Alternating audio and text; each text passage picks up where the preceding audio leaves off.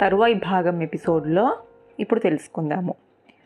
కురుక్షేత్రానికి ధృతరాష్ట్రుడు చేరుకున్నాడని తెలియడంతో అతన్ని సందర్శించేందుకు శ్రీకృష్ణ సాత్యకి సహా పాండవులు యుద్ధరంగానికి చేరుకున్నారు. మహారాజుని సమీపించారు. ముందుగా ధృతరాష్ట్రుని పాదాలనంటి ధర్మరాజు నమస్కరించాడు. తరువాత భీమసేనుడు నమస్కరించాడు. నమస్కరిస్తున్నది భీమసేనుడని తెలియడంతో అతని సంహరించేందుకు ప్రయత్నించాడు ధృతరాష్ట్రుడు. నాయన అంటూ చేతులు జాచాడు. అతని ఆంతర్యాన్ని గ్రహించిన శ్రీకృష్ణుడు ఉక్కు భీముణ్ణి ఏర్పాటు చేశాడక్కడ. బొమ్మని భీముడనుకొని తన కౌగిట బిగించి ముక్కలు ముక్కలు చేశాడు ధృతరాష్ట్రుడు. అది చూసి అంతా విస్తుపోయారు. ఉక్కు బొమ్మను గట్టిగా కౌగిలించుకొని ముక్కలు ముక్కలు చేయడంతో ధృతరాష్ట్రుని మోచేతులు గుండె రక్తసిక్తమయ్యాయి. బలానంత కూడదీసుకొని ప్రయోగించడంతో శరీరంలో నరాలు చిట్లినట్టున్నాయి. ముక్కు రంధ్రాల నుంచి రక్తం బుటబుట కారసాగింది. అయితే అవేవి పట్టించుకునే స్థితిలో లేడు ధృతరాష్ట్రుడు. తాను భీమసేనుణ్ణి అంతు చూశానన్న ఆనందంలో ఉన్నాడు. అతన్ని నలిపి నలిపి నుగ్గు నుగ్గు చేశాడనుకున్నాడు. తన నూరుగురు కుమారులని పొట్టన పెట్టుకున్న భీముణ్ణి నిమిషకాలంలో నాశనము చేశాడనుకున్నాడు. వేయి ఏనుగుల బలం తనది. ఆ బలానంతా చూపించాడతను. అయితే ఇవేవి ఎవరికీ అంతు చిక్కని విధంగా ఏడవసాగాడు. భీముణ్ణి చేజేతులా చంపేశాడని విలపించసాగాడు. మహాబలశాలి. భీముని మట్టిలో కలిపేశానన్న దుఃఖిస్తున్న ధృతరాష్ట్రుని చూసి సన్నగా నవ్వుకున్నాడు శ్రీకృష్ణుడు.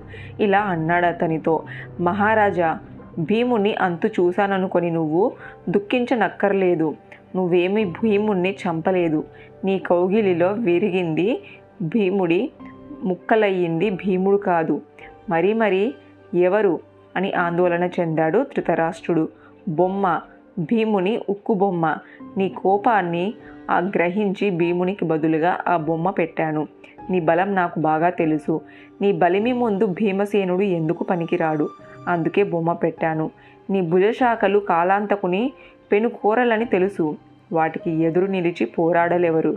క్రోధావేశంతో రగిలిపోతున్న భీముని నువ్వు చంపాలనుకున్నావు. నీక అవకాశం నేనే కలగజేయను. అన్నాడు కృష్ణుడు. పుత్రశోకంతో ధర్మధర్మాలను విస్మరించి భీముణ్ణి చంపాలనుకున్నావు. నీకిది న్యాయం కాదు. భీమున్నే కాదు. మిగిలిన పాండవులను సంహరించిన చనిపోయిన నీ కుమారులు తిరిగి రారు. చేసిన పనికి సిగ్గుతో నువ్వు చనిపోవాల్సినప్పుడు ఎందుకు ఇలా ప్రవర్తిస్తున్నావు? సమాధానం లేక గోలు గోలున విలపించసాగాడు ధృతరాష్ట్రుడు. జరిగిందేదో జరిగిపోయింది. ఇకనైనా శాంతించి సామరస్యాన్ని పెంపొందించుకో. ధృతరాష్ట్రుడు మహారాజే కాదు. మంచి మనిషి అని కూడా పది మంది పొగిడేటట్టు ప్రవర్తించు అన్నాడు కృష్ణుడు.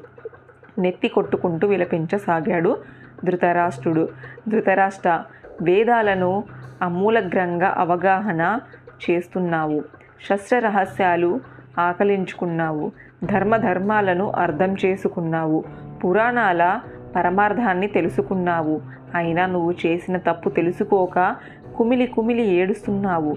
నేను భీష్ముడు విదురుడు సంజయుడు మేమంతా ఎంతగా ధర్మాన్ని బోధించినా నువ్వు పట్టించుకోలేదు. ఇప్పుడు పట్టించుకొని అలమటించడం వల్ల ప్రయోజనము లేదు అన్నాడు కృష్ణుడు. అధర్మ ద్యూతంలో గెలిచి ఆ ఆనందంలో పరమ సాధ్వి పాంచాలిదేవిని నిండు సభలో అవమానించినప్పుడు దుర్యోధనుడు ఎలాంటి వాడో నీకు తెలియదనుకోవడము పొరపాటు.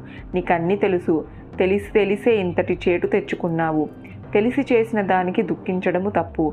నీ అవినీతి నీ కుమారుల దుర్మార్గాలు తలుచుకొని తప్పు చేశాననుకొని శోక రోషాలు రెండు మానుకో.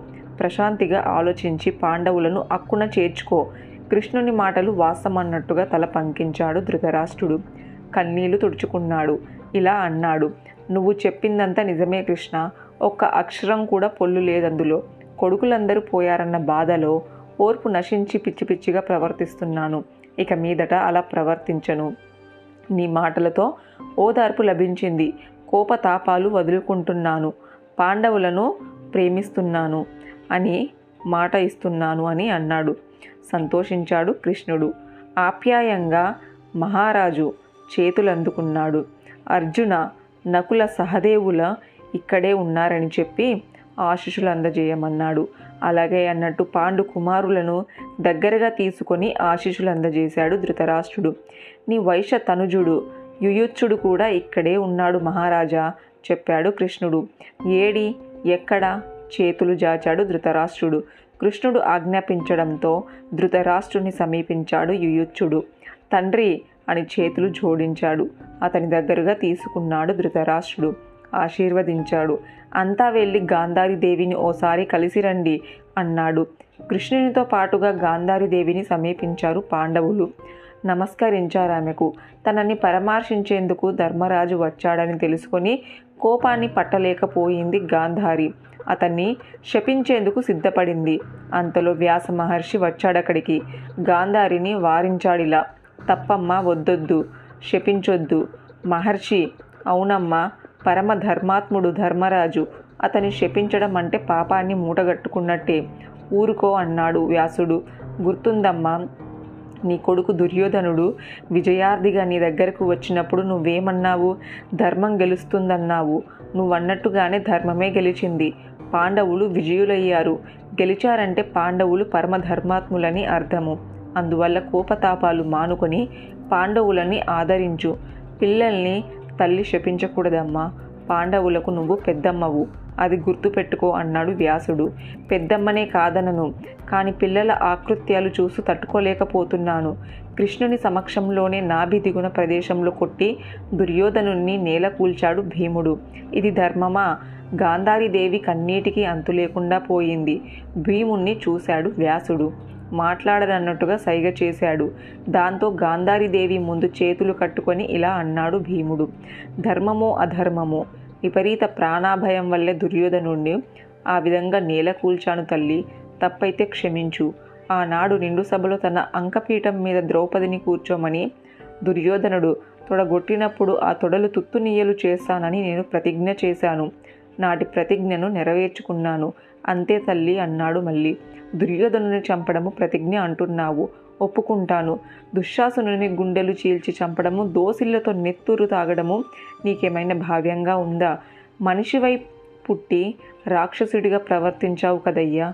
చేతుల్లో ముఖాన్ని దాచుకొని రోధించింది గాంధారి. దుశ్శాసునలా చంపడం కూడా ప్రతిజ్ఞే తల్లి. అయితే అతని రక్తాన్ని నేనేమి దోసిళ్ళతో తాగలేదు. పెదవితో స్పృశించానంతే. అది కూడా కౌరవ సేనను భయకంపితుల్ని చేద్దామనే ఉద్దేశంతో ప్రవర్తించానే అలా. తప్పైతే క్షమించు తల్లి అన్నాడు భీముడు. మహారాజు నేను ఇద్దరము అందులమే కాదయ్యా. ఈ అందులకు ఊతకర్రగా ఒక్కడిని కూడా మిగల్చక అందరిని పొట్టన పెట్టుకున్నావు. ఇదేమయ్యా న్యాయంగా ఉందా? నూరుగురు నీకు శత్రువులేనా? ఒక్కరు కూడా నీకు మిత్రుడు కాలేకపోయాడా? లేకపోతే ముందు ముందు మీ అన్న ధర్మరాజు పట్టాభిషేకానికి వాడు అడ్డొస్తారని ఊహించి అంతం చేశావా? అడిగింది గాంధారి. సమాధాన్ని భీముడు వెతుక్కుంటుంటే కల్పించుకున్నాడు ధర్మరాజు. అమ్మా నీ నూరుగురు పుత్రులను చంపించింది నేను. నేను మహాపాపాత్ముణ్ణి. నా మీద జాలిపడకు శపించు.